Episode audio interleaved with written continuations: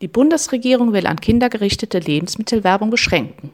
Na endlich! Produkte mit hohem Zucker-, Fett- und Salzgehalt sollen in Sendungen und Formaten für unter 14-Jährige verboten werden.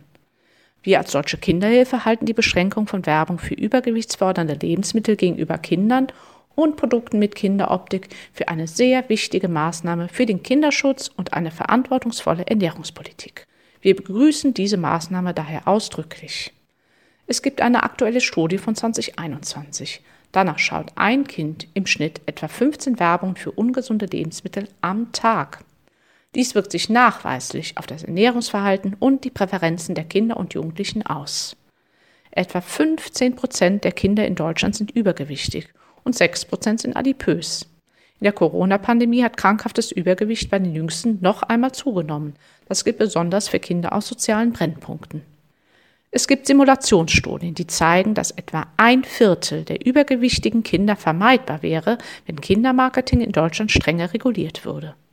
Es darf daher nicht länger sein, dass 85 Prozent der an Kinder beworbenen Lebensmittel unausgewogen sind und die Lebensmittelindustrie sich zulasten der Kinder die Taschen füllt.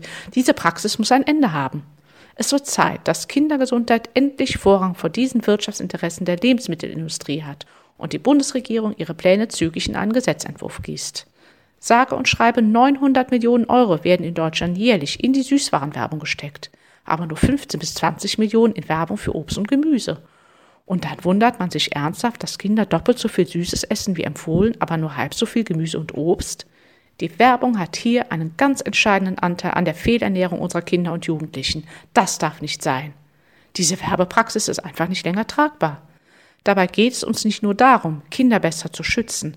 Auch die enormen Krankheitskosten durch Übergewicht und Adipositas müssen in den Blick genommen werden. Denn Übergewicht ist platt gesagt einfach mal teuer und die Kosten steigen stetig. Wir fordern die Bundesregierung dazu auf, Lebensmittelwerbung nach den Kriterien der Weltgesundheitsorganisation zu beschränken, denn diese sind aus unserer Sicht umfassend und kindgerecht.